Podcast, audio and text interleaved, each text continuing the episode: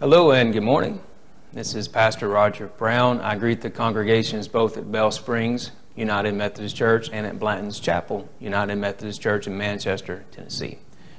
This sermon message is recorded for Sunday, February 7th, 2021, the fifth Sunday after Epiphany. I invite you to please join me uh, for a word of prayer as we move to the preaching of God's Word. Let us pray. Almighty, all knowing and ever present God. By your goodness and grace, we approach this divine appointment for the proclamation of your living word that so faithfully speaks to our condition. Grant our ears to listen carefully to the voice of your Holy Spirit. Grant our eyes to see your kingdom at hand and fill our hearts with courage to respond in joyful and faithful obedience, even if it means to wait. I pray in the name of God, Father, Son, and Holy Spirit. Amen. Today we're picking up our current sermon series from the first word to the last word. Uh, each week we are looking at examples in Scripture where the very voice of the living God speaks to intervene on behalf of humanity. Indeed, the entire Bible, from Genesis to Revelation, is a revealing of God's mighty acts of salvation that come through His Word. Most fully, that's revealed in Jesus, who came as the Word made flesh. See, the God who we worship is a God who, with His very voice, has all power and authority.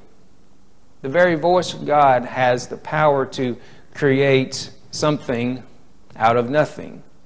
That's the truth that's proclaimed in Genesis whenever God speaks the first word. The first word of God is a, word that speaks light out of darkness and creates something out of nothing. That very word of God, that authoritative word of God, is also revealed in Jesus. You may be reminded of the scene where Jesus is with his disciples on a boat, and out of nowhere, in the waters of chaos, a storm comes. And Jesus is woken by the disciples.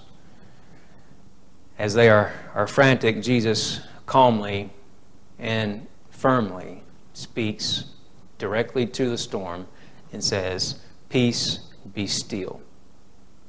And the chaos of the storm stopped. That is the authority and the power of God's, of God's Word, of the divine Word. My prayer and my hope for each of us today is that we would hear the, the divine Word that we need in our hearts today for whatever storm is raging in our lives. So, whatever storm is raging in your life, my prayer and my hope is that the divine Word of God would speak peace and calm to the midst of whatever storm is raging in your life today. See, the God who we worship is a God who speaks. The first word of God spoken in Genesis is a, is a bonding word. That word of light, that word of creation, is a word that binds all of creation to God's self. You see, God is intimately connected with all of creation, especially with us, humanity, who are made in God's image, and God breathed the very breath of life. That very word, that very mouth that spoke with a voice to speak creation is the same, same mouth, the same source that breathed life into humanity. And a part of that is in us. In each one of us, we carry what's known as the, the divine Im- image, the Imago Dei. God spoke a rare word to young Samuel. The young priestly apprentice, the successor to Eli, was uh, alone in the temple when the voice of God came to him with a rare word that demonstrated God's willingness to promote those who will draw near to God with a pure heart like young Samuel.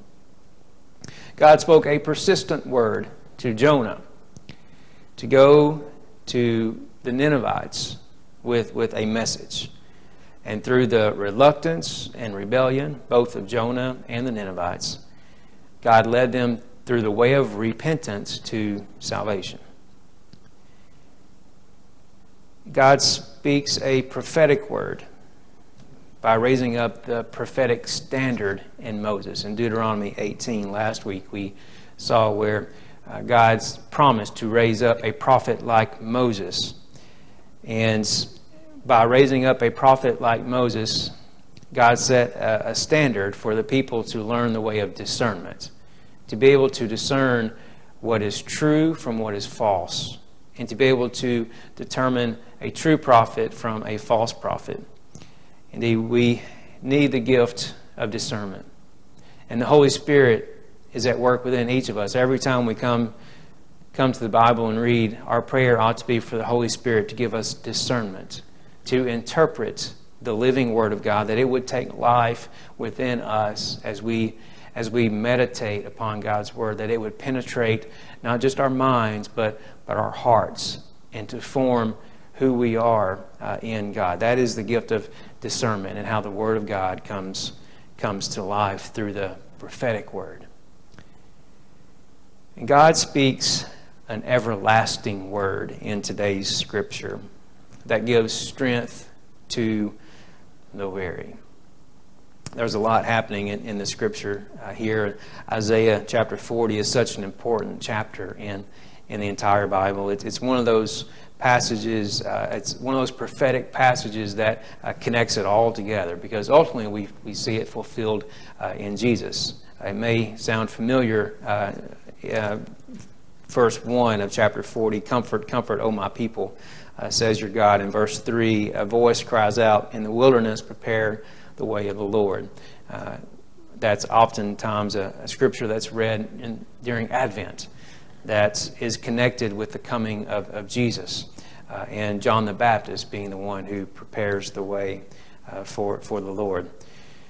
The context of this passage is one of sorrow and suffering. Uh, this is a prophetic word that comes to God's people while they are in a time of exile. They have been exiled and taken captive uh, to, to Babylon.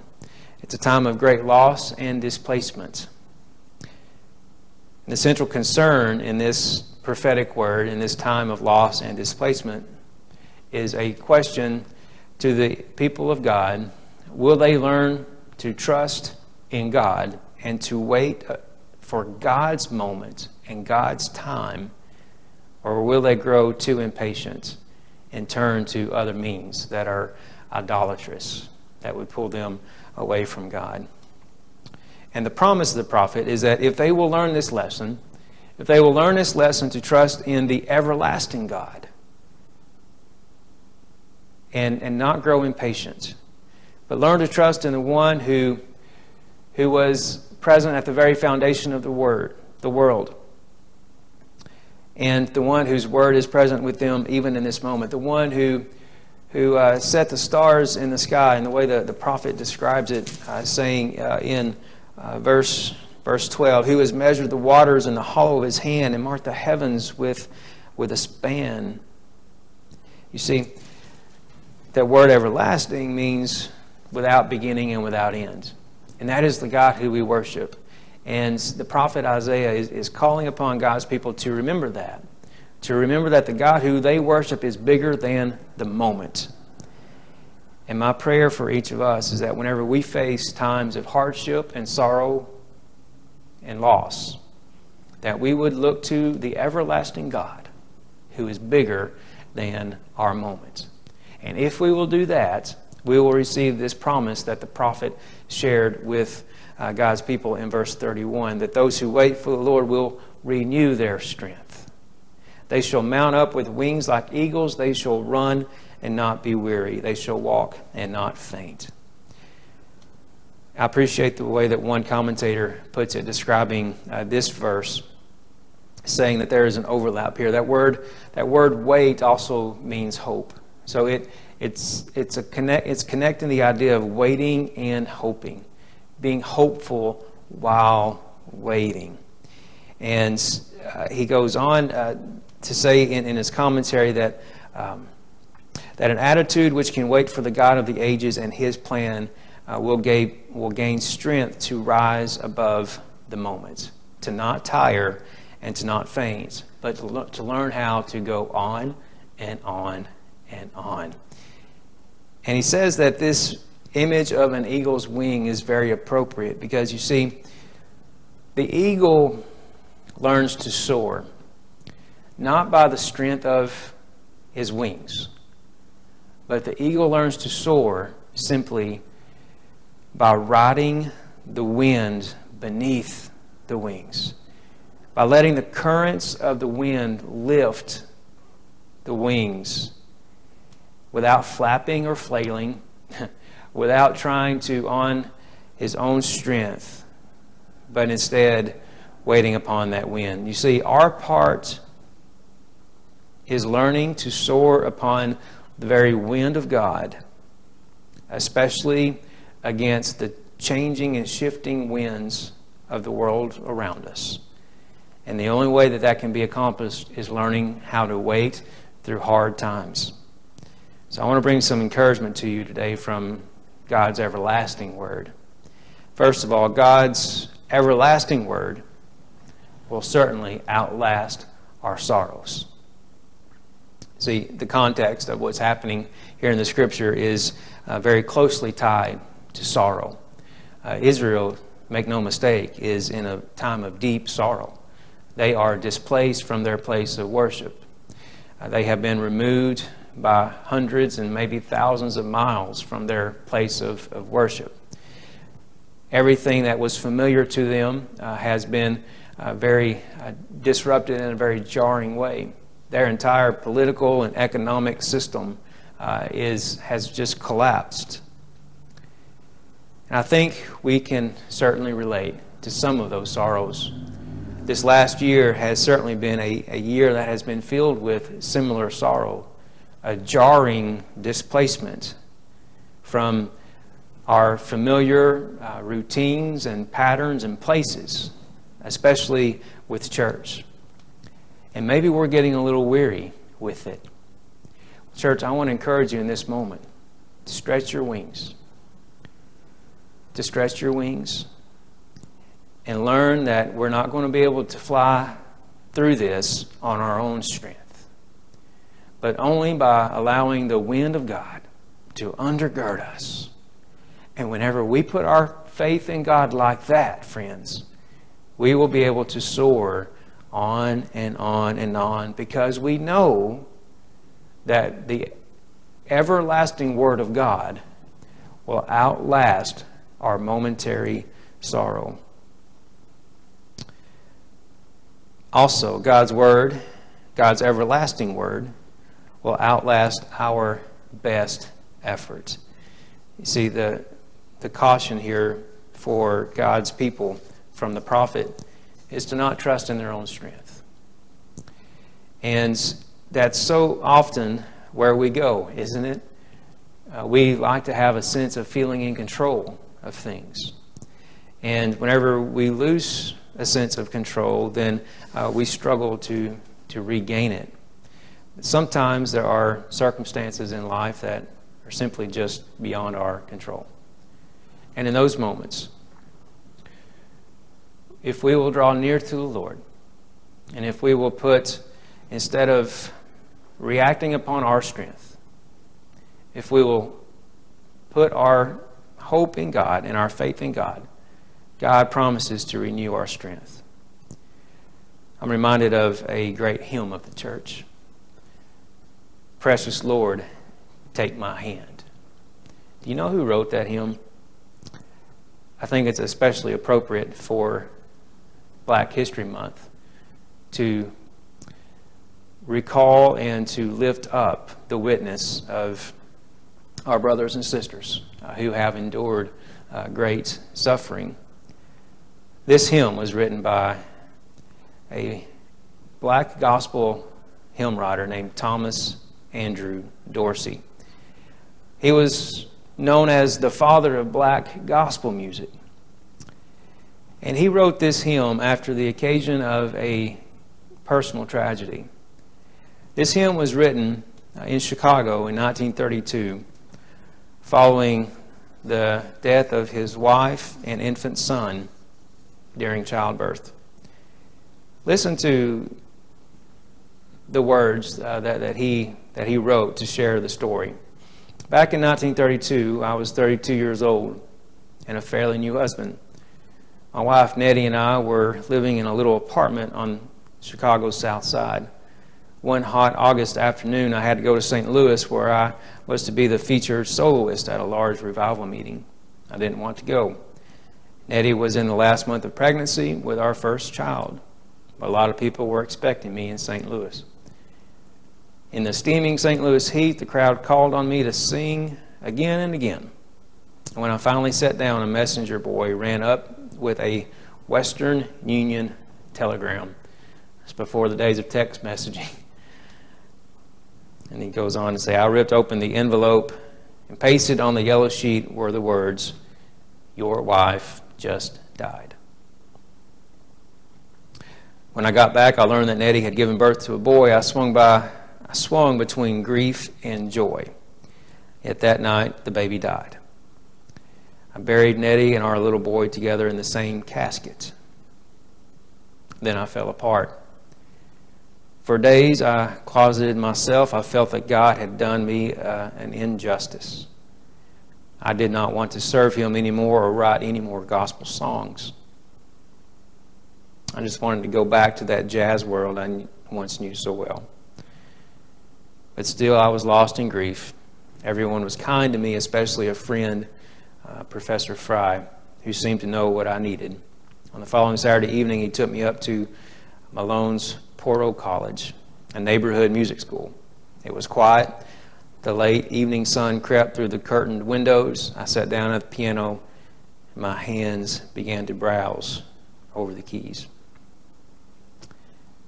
And then the rest of the story unfolds as, as he was browsing over the keys. He remembered an old pentatonic melody from his Sunday school days. Maitland was a hymn from George Allen. Paired with the text, Must Jesus bear the cross alone? So he arranged uh, with this tune, he added his own words, Precious Lord. And that this hymn, Precious Lord, has become an inspiration to so many. Maybe you've not had the type of loss that Mr. Dorsey experienced. But nonetheless, we have certainly all been through some loss this year. Maybe your loss is so deep that you have, like Dorsey, lost interest in the things that once gave you passion. I want to encourage you today. Uh, our closing hymn will be this song. And as we sing this hymn, I want to encourage you to bring to God whatever, whatever sorrow may be weighing on you. And as we do that, let's be reminded that the God who we worship is an everlasting God. And God's word for us is everlasting, without beginning and without end. And God's word alone. God's word will outlast this moment. And God's word is the one constant force that we can put our faith in and find strength. God's Word is the only thing constant in the midst of so much constant change. So today, put your faith in God, and may the everlasting Word of God be your source of strength. And may you wait upon the Lord, and may the Lord Himself renew your strength, that you will run and not grow weary. In the name of God, Father, Son, and Holy Spirit. Amen.